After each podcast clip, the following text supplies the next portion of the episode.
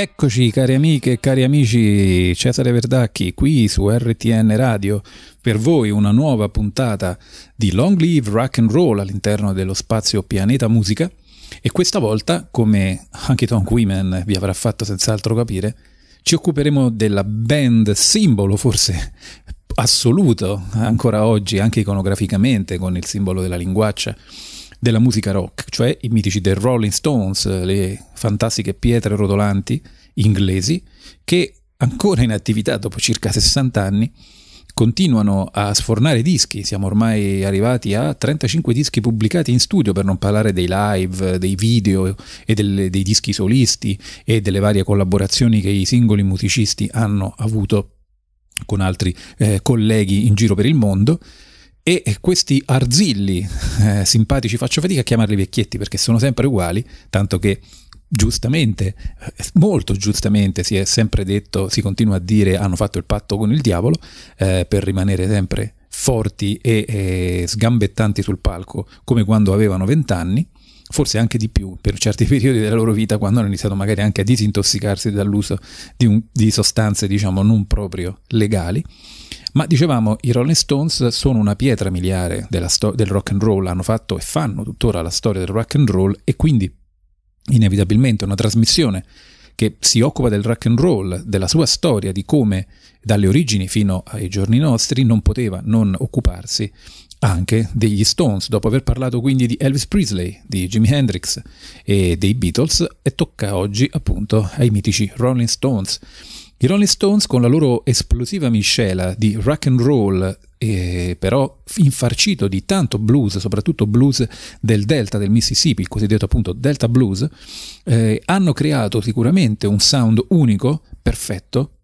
frutto anche di una grandissima alchimia tra gli strumenti dei singoli musicisti che composero la band e che negli anni poi sono venuti anche a cambiare per una serie di circostanze e di eventi a volte anche luttuosi, ma che ha avuto come marchio di fabbrica indiscutibilmente da un lato la voce graffiante e bellissima di Mick Jagger e dall'altro il, la chitarra di Keith Richards volta per volta accompagnato da altri grandissimi chitarristi eh, che purtroppo però eh, in alcuni casi hanno dovuto mollare il colpo perché eh, i, i stravizi come vedremo cui si sottoposero sotto il profilo anche dell'assunzione di sostanze stupefacenti porteranno alla prematura di partita del buon Brian Jones, eh, ma insomma che sarà comunque negli, negli, anni successivi rimpiazzato da signori chitarristi. La doppia chitarra è una delle caratteristiche della band dei Rolling Stones, se è vero che i Beatles, che iniziano a muoversi prima dei Rolling Stones, poco prima, già avevano due chitarre nel loro sound, è anche vero però che la seconda chitarra dei Beatles era suonata da John Lennon, che era anche il cantante, insieme ovviamente a Paul McCartney, della band. Qui invece le due chitarre si svincolano assolutamente da qualsiasi altro ruolo, sono soltanto dedicate appunto a suonare lo strumento, le sei corde, e creano delle eh, alchimie, delle armonizzazioni fantastiche, perfette, micidiali, che tanto saranno di influenza per tantissime band a venire. Mi viene da pensare subito, quando penso ai Rolling Stones, e parlo di queste cose, ai grandissimi Aerosmith, che sono fortemente influenzati anche nello stile eh, dai, eh, dai, Rolling Stones, oltre che nel sound. Ehm, e, gli Aerosmith sono sempre andati avanti con una doppia chitarra. Uh, quindi evidentemente, uh, ma non soltanto loro, anche nell'ambito hard rock, heavy metal, la doppia chitarra sicuramente molto deve eh, alla decisione degli Stones di non usare una chitarra solo nel loro sound, cosa che per esempio tantissime altre band successivamente famosissime della storia del rock faranno. Uh, I Deep Purple avranno i Richie Blackmore, i Led Zeppelin avranno Jimmy Page, Black Sabbath e Iommi, una sola chitarra e non due. Eh, anche per, per, i Sabbath poi bisogna fare un discorso a parte e lo faremo, eh, ma qui eh, loro invece due chitarre, un sound tipico, quindi una miscela esplosiva di Delta Blues che anzi è rock and roll, che anzi Delta Blues che furono gli Stones a contribuire a far uscire al di fuori dei confini degli Stati Uniti e a fare diventare un genere molto apprezzato anche in Inghilterra. Uh, all'epoca Mick Jagger e Keith Richards uh, rappresentarono insieme agli altri componenti della band uh, diciamo un po' dei pionieri in questo senso perché eh, dei precursori o meglio degli ascoltatori, tra i primi ascoltatori in Inghilterra di questo genere bellissimo, appunto il blues del Delta, con, con diciamo tantissimi artisti che poi divennero famosi anche eh, al di fuori eh, dei, degli Stati Uniti, quali Muddy Waters, eh, um, Howling Wolf, ma potremmo anche citare alt- altri musicisti, Big Mama Thornton che tanto influenzò James Joplin e anche Robert Plant nel, nel suo modo di cantare, oppure potremmo citare la grande Etta James, ma insomma ci sono mh, tantissimi musicisti. E dall'altra parte c'era comunque anche un amore eh, smodato per il rock and roll. Keith Richards era un grandissimo fan di Chuck Berry e anche e soprattutto di Elvis Presley. Tra l'altro c'è una frase bellissima di Keith Richards, una delle più belle secondo me su Elvis, in una sua famosissima intervista, eh, il buon Keith, eh, credo che faccia parte di Under the Influence, la, il bellissimo documentario che si trova anche su Netflix, andatevelo a vedere, o forse la, questa dichiarazione la fece nella sua biografia, però insomma comunque in questa fam- una famosa intervista Keith, disse, Keith Richard disse prima di Elvis il mondo era in bianco e nero, poi è arrivato lui ed ecco un'esplosione, un meraviglioso Technicolor, che definizione meravigliosa. Mm, ma ovviamente Keith Richards ha imparato molto bene la lezione ed è diventato uno dei chitarristi più importanti della storia della musica, non soltanto rock and roll, è un creatore di riff e di canzoni eh, mostruoso. Um, abbiamo sentito appunto all'inizio anche John Women, ma troppe ce ne stanno e qualcun'altra la faremo segui- sentire nella nostra puntata, ma come dico sempre, spero anche che mh, mm, queste puntate vi aiutino a riscoprire questi grandi musicisti e a incuriositi andarli a sentire perché spesso poi sentendoli vi verrà spontaneo dire ah però vedi adesso che sento questa canzone dei Stones adesso che sento questa canzone di Elvis eh, o di qualunque altro grande ora ho capito quello a chi si è ispirato. Non che abbia copiato per caso, però si avvertono eh, le, le, eh, diciamo, le, le, radici della musica, in questo caso rock and roll, nel, nella musica degli Stones, che crea- nacquero e anche grazie a una sapiente scelta manageriale furono subito eh, contraddistinti da questo aspetto di rockstar brutte, sporche e cattive, un po' anche in contrapposizione a un gioco che i manager seppero fare alla grande storico manager dei Rolling Stones, Andrew Luke Hold'em, eh, seppe creare non soltanto uno stile, un look tanto anche da escludere all'inizio Ian Stewart dalla band perché era piuttosto eh, corpulento, grasso e non si vestiva, non aveva il look e l'aspetto del resto della band, pensate un po', e mh, mm, crearono questo ad hoc, fu creato ad hoc questo, per carità, non che loro non fossero brutti, sporchi e fattivi anche nella realtà, però per contrapporli, come dicevamo, ai Beatles, i Beatles più rassicuranti, i Rolling Stones invece decisamente più malandrini e famosa è la, è la, è la famosa frase, diciamo, tra virgolette pubblicitaria, faresti uscire tua figlia con un Rolling Stone, come a dire ragazzi poco raccomandabili. In realtà gli stessi Beatles così rassicuranti e anche sicuramente che si muovevano su coordinate musicali, non solo rock and roll, come abbiamo visto anche in una precedente puntata della nostra trasmissione, ma uh, in realtà tanto santerellini non erano perché anche loro non disdegnavano l'uso di droghe, lo stesso John Lennon dichiarò apertamente di assumere acidi e più volte furono eh, fermati con eh, marijuana e altri simpatici oggettini i nostri amici, eh, i nostri baronetti, quindi non è che i Beatles si tirassero indietro, ripeto, questo diciamo dualismo, questa sfida tra virgolette a distanza tra Stones e Beatles sul filo della del, del, di chi fosse più ragazzaccio e invece chi fosse più adatto a far uscire le proprie figliuole, in realtà era anche e soprattutto costruita ad arte da manager che ci sapevano obiettivamente fare, anche perché i Beatles e gli Stones erano molto amici, a tal punto amici, non ce lo dimentichiamo, che il provino con la Decca Records, che poi scritturò i Rolling Stones, Uh, forse anche perché il manager dell'epoca Dick Rowe aveva scartato come un cretino, lasciamocelo, lasciamocelo dire, lo diceva pure lui di se stesso, i Beatles e quindi stavolta non voleva farseli scappare, dicevamo i Rolling Stones si voleva fare scappare, il provino per i Rolling Stones fu procurato alla Decca da George Harrison dei Beatles, quindi c'era una sincera stima e amicizia. Non solo, come vedremo, il primo singolo di successo degli Stones che li proietterà al dodicesimo posto, posto in classifica fu scritto da Paul McCartney e John Lennon. Ma ci arriveremo. Allora, dunque, come si formano i Rolling Stones? Um, siamo sul finire degli anni 50, primi anni 60, sono tutti ragazzi e soprattutto Keith Richards e Mick Jagger che già si conoscevano in qualche modo, eh, avevano anche eh, Keith Richards e Mick Jagger un'amicizia in comune con Taylor, ma in generale i ragazzi si eh, incontrano, vuole la storia, eh, su di un treno Mick Jagger e Keith Richards e in quell'occasione Mick Jagger reca sotto braccio una serie di dischi appunto di Delta Blues. E quando Keith Richards, che non vedeva Jagger da qualche anno perché aveva fatto le scuole ma poi si erano un po' persi di vista, vede, lo saluta e gli dice ma come, ma tu senti sta roba? E che lui adorava e che lui stesso sentiva,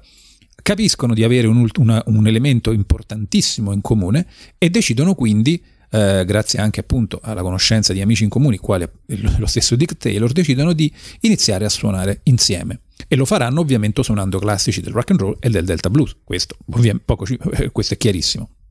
E inizieranno con il nome di Little Boy Blue and the Blue Boys. Ehm, solo successivamente, dopo essere stati messi appunto sotto contratto dalla Decca con il provino procurato loro, dicevamo, da George Harrison, n- conieranno il nome The Rolling Stones. Il nome The Rolling Stones è un tributo, ancora una volta sarò ripetitivo, ma con gli Stones, è, ma lo sono gli stessi Stones che lo raccontano,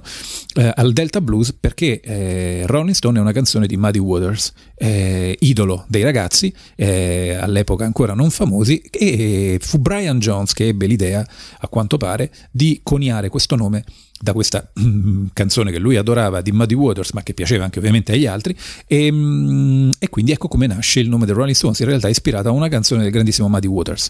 Um,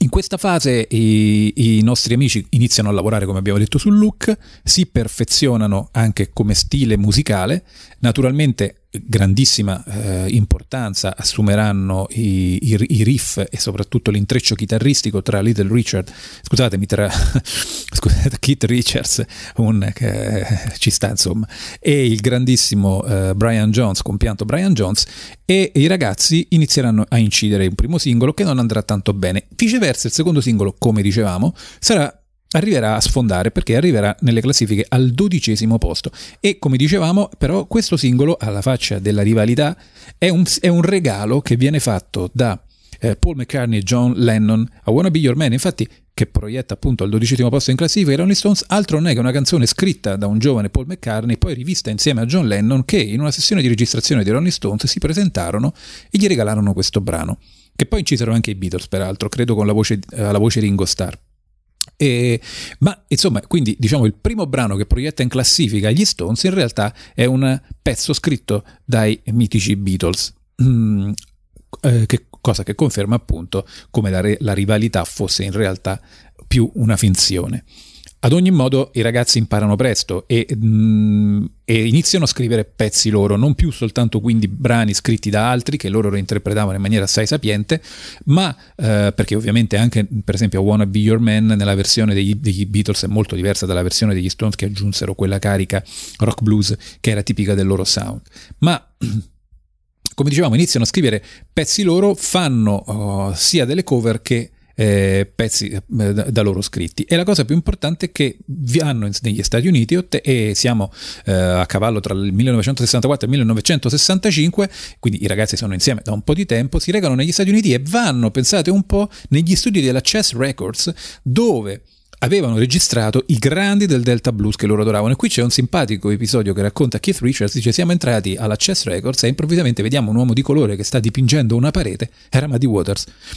Cioè il mio idolo, che io pensavo che magari facesse una vita da rock star, vabbè in questo caso da bluesman, no, maledetto, eccetera, dipingeva le pareti delle, della, della, casa discografica. Fantastico, di studi di registrazione della casa discografica, fantastico. E ovviamente Vitro però toccarono con mano quindi i loro miti, i loro eroi che tanto avevano contribuito alla loro formazione musicale. In questi anni vengono eh, sfornati i primi LP, il primo, il secondo, il terzo e tantissimi singoli. E la svolta vera e propria esce quando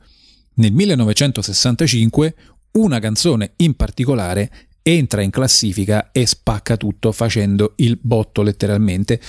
con un riff che è praticamente indimenticabile, stiamo parlando della strepitosa I Can't Get No Satisfaction, canzone che diciamo consacrerà i Rolling Stones eh, regalando loro un successo incredibile. Da lì poi arriveranno una marea di altri singoli uno più fortunato dell'altro. Ma con questo brano gli Stones spaccano letteralmente come si usa eh, dire in gergo. Ed è proprio uh, da I Can Get No Satisfaction in poi che si inizia ad apprezzare quello che dicevamo prima. Jones, Brian Jones e Keith Richards sono migliorati tantissimo hanno uh, diciamo ormai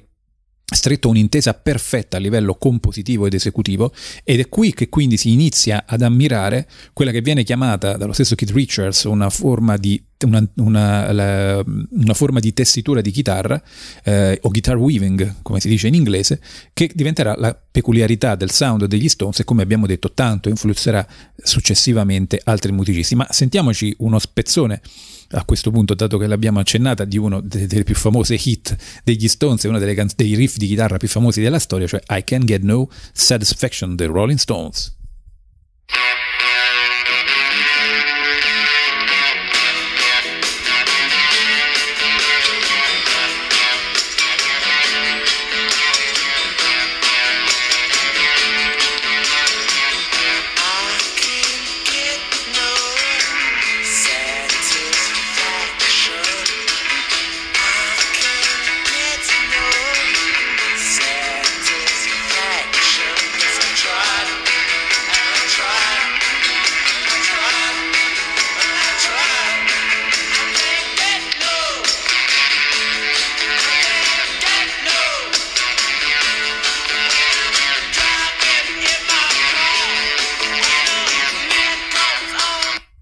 Satisfaction, ragazzi, Satisfaction, canzone meravigliosa, eh, effettivamente unica. Pensiamo che fu composta nel 65, cioè stiamo parlando, ragazzi, di quasi 60 anni fa. Vabbè, eh, erano avanti gli Stones, questo è poco ma sicuro. Certamente un ruolo fondamentale aveva poi questa voce meravigliosa di Mick Jagger, graffiante, eh, sexy oggettivamente, c'è poco da fare, ma anche sporca e, e, la composizione poi dei testi che eh, era ammiccante, eh, scatenava ovviamente i fans e le fans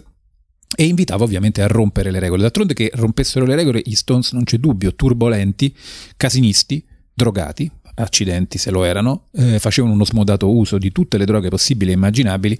e e qui cosa succede? In questa fase i ragazzi sfornano pezzi su pezzi, dimostrano la grandissima abilità come musicisti, soprattutto di Brian Jones, che era un polistrumentista incredibile, suonava ovviamente, all'epoca andava tanto di modo il sitar.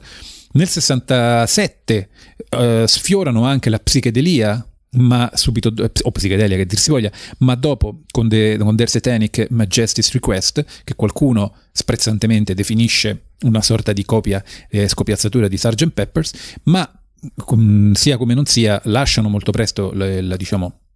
la, l'ambientazione da figli dei fiori e ritornano al loro classico rock blues. Ed è nel 1968 che esce Jumping Jack Flash altra canzone famosissima uh, scritta da Keith Richards. Ehm, e, ma e, sono tantissimi in quel periodo i singoli che fanno il botto. Pensiamo per esempio a Painted Black altra canzone semplicemente stupenda. E, e molto importante nella diciamo uh, creazione di quel rock un po' scuro, no? sia come argomentazioni che come sound, che tanto influenzerà successivamente i musicisti hard rock e heavy metal, non a ca- ma anche eh, del genere gotico. Painted Black è in assoluto una delle canzoni più coverizzate nella storia della musica rock e non soltanto, proprio perché eh, con queste sonorità appunto un po' scure e anche questo testo un po' scuro sul furio creerà eh, un filone a parte nell'ambito stesso del rock and roll e delle sue derivazioni. Però sono anni anche difficili perché l'abuso di droghe porterà purtroppo il buon Brian Jones ad allontanarsi dalla band. Eh, fisicamente provato naturalmente dall'utilizzo di sostanze eh, proibite, eh, oltre a perdere, come anche un po' gli altri, la forma fisica, questo va detto, e quella mentale, eh, diventerà inaffidabile e verrà purtroppo estromesso dalla band. Un po' ci si era allontanato lui, un po' saranno gli altri a mandarlo via. Non riesce a ottenere il visto d'ingresso per gli Stati Uniti quando dovevano partire per un tour nel 69 e questo lo butterà anche in un'ulteriore fase di depressione. Sappiamo tutti che Brian Jones muore eh, nel 1969, mi sembra fosse il 3 luglio del 69, e lo, lo, lo troveranno annegato in piscina. E come sapete su questo si è aperto un numero incredibile di rumors, eh, non sono mai state realmente chiarite le circostanze della morte, probabilmente ebbe un collasso, morì in piscina, ma c'è anche chi dice che fu fatto fuori eh, perché era diventato un membro scomodo degli Stones, lasciando fuori, come sempre i complottisti, quando muore una rock star, c'è sempre qualcuno che dirà che è morta non di morte tra virgolette naturale, purtroppo Brian Jones era ridotto eh, in, una, in una larva dall'abuso di sostanze di eroina e sicuramente questo avrà contribuito in maniera determinante alla sua dipartita. Tra l'altro Brian Jones con questa morte, il 3 luglio appunto del 69, all'età di 27 anni, entra di diritto nel famoso club dei 27, di cui abbiamo anche parlato in passato, insieme a Jimi Hendrix, Jim Morrison, uh, Kurt Cobain, uh, Janet Joplin, uh, Amy Winehouse e chi più ne ha più ne metta. E, um, è eh, significativo comunque che gli Stones, macchina da guerra, due giorni dopo la morte del povero Jones, suoneranno davanti a ben 250.000 persone ad Hyde Park. Numeri questi che faranno parte della storia anche più recente degli Stones, storico il concerto fatto a Cuba molti anni dopo con un mezzo milione di persone, i vari concerti negli stadi, noi stessi italiani abbiamo avuto la possibilità di vederli anche al Circo Massimo di Roma, quindi e le esibizioni d'altronde live di una band come gli Stones sono uh, da vedere almeno una volta nella vita, un'esperienza che speriamo ancora di poter fare, Covid permettendo, perché è chiaramente una band rock and roll vera e pura e semplice e che quindi dal vivo non può che rendere il massimo del massimo e coinvolgere da, all'infinito ovviamente i fortunati spettatori muore Brian Jones che viene sostituito da Mick Taylor. Mick Taylor, altro ottimo chitarrista comunque sia, eh, che mh, mm, eh, sostituirà appunto, il, avrà il peso il, eh, non, non, semplice di dover sostituire un personaggio così importante, così fondamentale, seminale e, st- storico come Brian Jones. Sappiamo tutti peraltro che eh, il buon Mick Taylor in realtà rimarrà insieme agli Stones solo per qualche anno perché eh, successivamente eh, deciderà anche lui di farsi da parte e, e toccherà eh, eh, sostituirlo, questa volta in via praticamente definitiva perché ancora oggi lo troviamo con gli Stones, al mitico Ronnie Wood, Ronnie Wood che eh, tutti, beh, tutti quanti conoscete per essere stato ed essere il chitarrista storico del, eh, di, del mitico Rod Stewart, ha personato con Jeff Beck, quindi insomma un chitarrista espertissimo, bravissimo, tra l'altro anche lui in grado di suonare non solo la chitarra ma anche altri strumenti. Io personalmente è un chitarrista, eh, lo dico chiaramente, che adoro e quindi il fatto che sia entrato negli Stones non mi meraviglia perché sicuramente, eh, anche vista la sua splendida ca- carriera, eh, se, lo, se, lo è, se, lo, è, meritato fortemente. Tra l'altro ci sta molto bene anche come stile, gli somiglia pure un pochino, sembra quasi un po' un misto tra Mick Jagger e, il, ehm, e, e Keith Richards esteticamente. Ora, nel frattempo gli Stones vanno avanti, tritando successi su successi, eh, ovviamente si arriva quindi a cavallo, siamo ormai negli anni 70, eh, la freschezza portata da Taylor e poi da Ronnie Wood aiuta ovviamente a, a, a ulteriormente crescere nelle composizioni. E, e, la band sforna dischi su dischi, come abbiamo detto in tutto ne, ne, ne pubblicheranno 35 alla faccia del bicarbonato di sodio come direbbe Totò. E e ovviamente continuano i successi planetari a livello di concerti. Ehm, c'è, un, c'è un, periodo di, un piccolo periodo di calo nel, negli anni 80, complice anche la decisione delle band di tentare, della, di alcuni membri della band, Mick Jagger in primis, ma anche Keith Richards, le carriere soliste. Probabilmente, come spesso accade dopo tanti anni insieme, si avvertiva la voglia di muoversi in altre direzioni, ma come capiterà a tantissime band come per esempio eh, il successo eh, diciamo raggiunto con questi lavori solisti dai musici, singoli musicisti non sarà neanche lontanamente paragonabile a quello ottenuto nella band tanto che poi alla fine i ragazzi rientreranno nei ranghi e a partire dal 90 inanelleranno una serie di incredibili successi. Da questo punto di vista segnalo il disco del 97 Bridges of Babylon dove ci sono uh, finalmente degli inediti e che mh, mm, acquisisce un, successo eh, veramente importante. Mi ricordo quando uscì, io stesso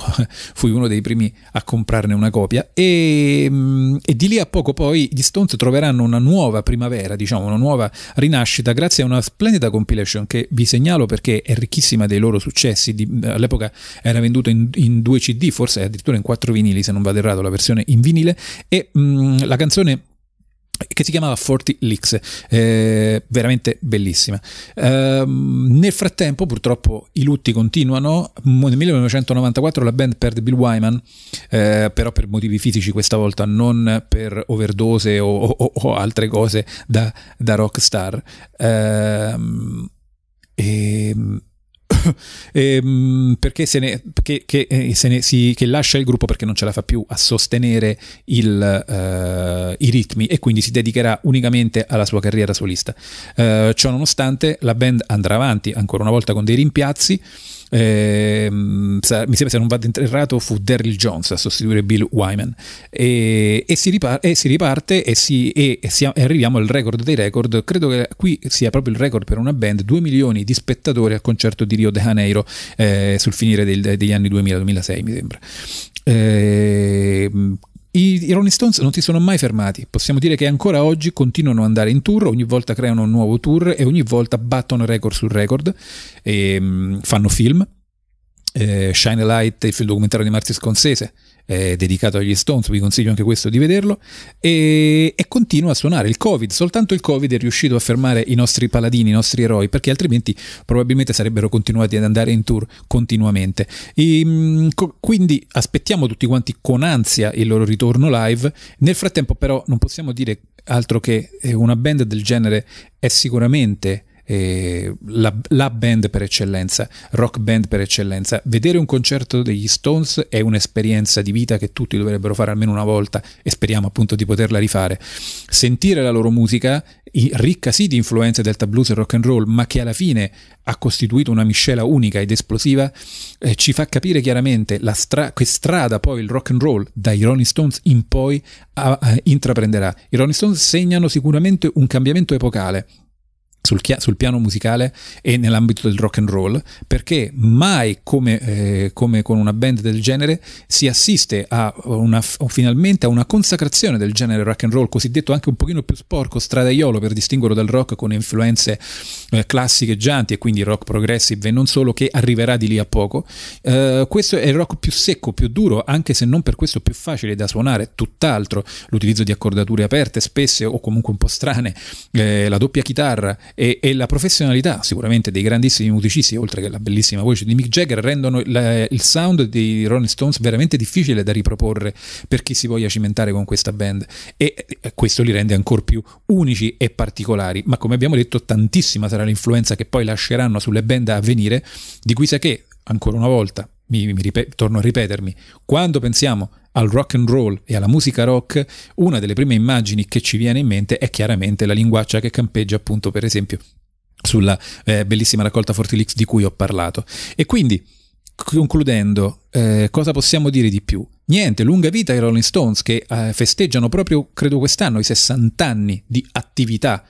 e